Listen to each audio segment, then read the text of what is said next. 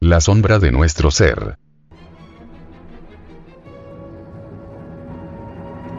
Y vio Jehová que la malicia de los hombres era mucha en la tierra, y que todo designio de los pensamientos del corazón de ellos era de continuo solamente el mal. Y arrepintióse Jehová de haber hecho hombre en la tierra, y pesóle en su corazón. Y dijo Jehová, Rearé los hombres que he criado de sobre la faz de la tierra, desde el hombre hasta la bestia, y hasta el reptil y las aves del cielo, porque me arrepiento de haberlos hecho. Génesis 6. 5. 7.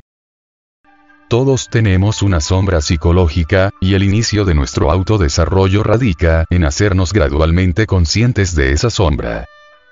Esa sombra, que está en todos, puede provocar la catástrofe en nuestra actual existencia, mientras sigamos siendo inconscientes de ella. Esa sombra, como parte de nuestro ser que no reconocemos, atrae todas esas cosas que nos parecen incomprensibles en nuestra vida, porque no aceptamos tenerlas. La sombra es aquella parte de nosotros de la cual no somos conscientes, aunque debamos serlo. Y urge enfrentarnos con ella para tornarnos profundamente serios. Debemos recordar que, nuestro ser atrae nuestra vida. No nos conocemos a nosotros mismos. ¿Qué es lo que impide que nosotros no nos conozcamos a sí mismos? Pues las ilusiones. Por ejemplo, nunca somos culpables de nada de lo que nos sucede, es siempre la culpa de otro. Eso lo creemos mecánicamente. Por eso no podemos ver que la culpa es verdaderamente nuestra. Por lo tanto, no deseamos cambiar nuestro ser ni vemos conexión alguna entre este y lo que nos sucede en las diferentes y diversas circunstancias de nuestra existencia. De hecho, ni siquiera captamos tener un ser de una forma particular. En cuanto a que no nos conocemos a sí mismos, eso es visto como tontería, pues uno dice, ¿quién podría conocerme mejor que yo mismo? Pero esto desde luego es pura ilusión. A causa de esas ilusiones la humanidad se mantiene dormida. Y la fábrica de dolor en este planeta funciona a todo vapor, y sin necesidad alguna, sino debido precisamente a nuestro estado de hipnosis. Hay maneras de librarnos de esto, y siempre las hubo en todas las épocas, porque la enseñanza esotérica, psicológica, de los auténticos avataras, profetas, reyes divinos, maestros de sabiduría, se refiere a salir de esa producción de sufrimientos pero pocos encuentran la manera de salir, la gran mayoría no quieren, o no ven que para salir de los sufrimientos mecánicos de la existencia tienen que empezar a trabajar arduamente para cambiar en sí mismos aquello que el trabajo les dice que deben cambiar. No quieren recordarse a sí mismos. No tienen anhelos de enfrentarse consigo mismos. No quieren observarse a sí mismos y hallar en ellos mismos lo que señala el trabajo psicológico gnóstico. La peor dificultad radica en que tienen sus propias ideas de sí mismos. Además, la inmensa y poderosa red de complejas y astutas ilusiones acerca de sí mismos les impide conocerse. A esto hay que agregar la nebulosa ilusión que tenemos. Las cosas mejorarán necesariamente con el tiempo la ilusión del mañana, contra lo cual se debe luchar. Mas no se ve que nuestro ser atrae nuestra vida, y las cosas no irán mejor a menos que cambiemos nuestro ser. Preguntamos. ¿Ha notado en usted mismo lo que el trabajo le dice de cambiar? No. Sin un arduo trabajo sobre sí y un constante recurrir a nuestra memoria trabajo, es imposible caer en cuenta lo que significa cambiar.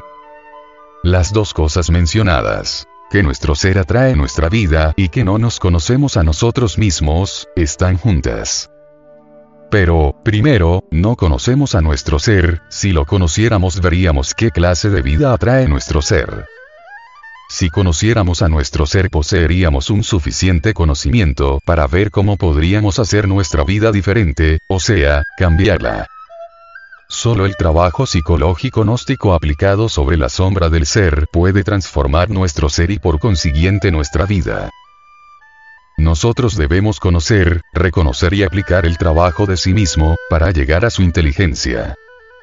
Considere por ejemplo, el identificarse, ¿está libre de ello? Mire hasta qué punto en este momento está identificado. Considere el recuerdo de sí. ¿Acaso lo practica alguna vez durante el día?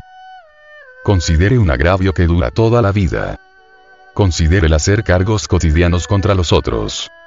Considere las preocupaciones que durante toda la vida lo mantiene con emociones negativas y desagradables. Considere los dos gigantes, el orgullo y la vanidad, y qué desorden provocan y cómo laceran todo. Considere el temor a lo que piensa la gente de usted. Considere los celos y el odio. Considere su espantosa tiniebla interior. Considere su violencia. Considere sus cambiantes mentiras, va a decir que no encuentra nada sobre lo cual trabajar sobre sí. No encuentra nada en este trabajo que usted pueda aplicarlo. Solo se han mencionado unas pocas cosas, pero está libre su ser de tales cosas. Sin embargo, la gente por lo general pregunta sobre qué aspectos ha de trabajar psicológicamente sobre sí. La respuesta es muy elemental. Son personas que permanentemente están identificadas con el tren de vida que llevan y por lo tanto, no pueden observarse a sí mismas y así siguen siendo ciegas.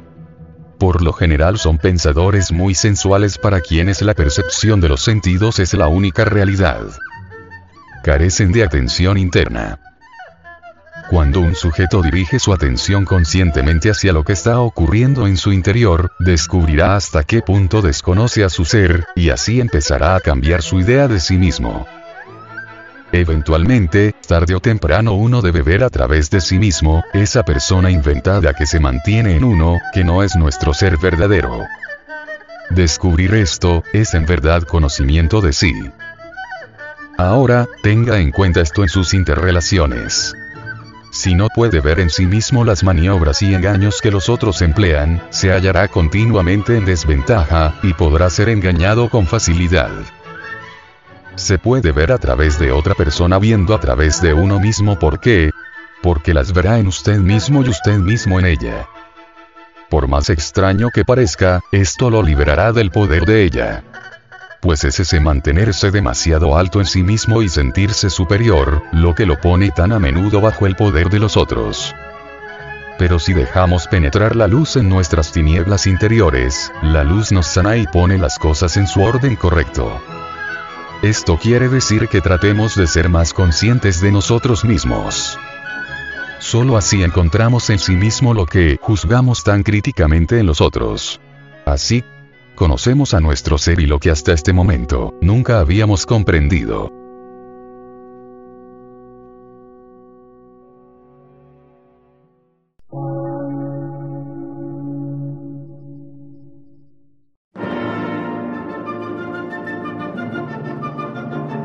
Emisora, gnóstica, transmundial.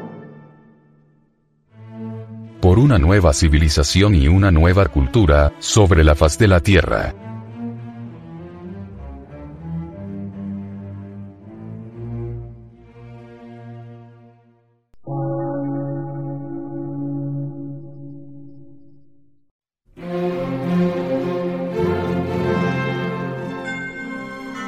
Medio de radiodifusión, científico, artístico, místico y filosófico, de la Asociación Colombiana de Centros de Estudios Gnósticos, Antropológicos, Psicológicos y Culturales. A. C.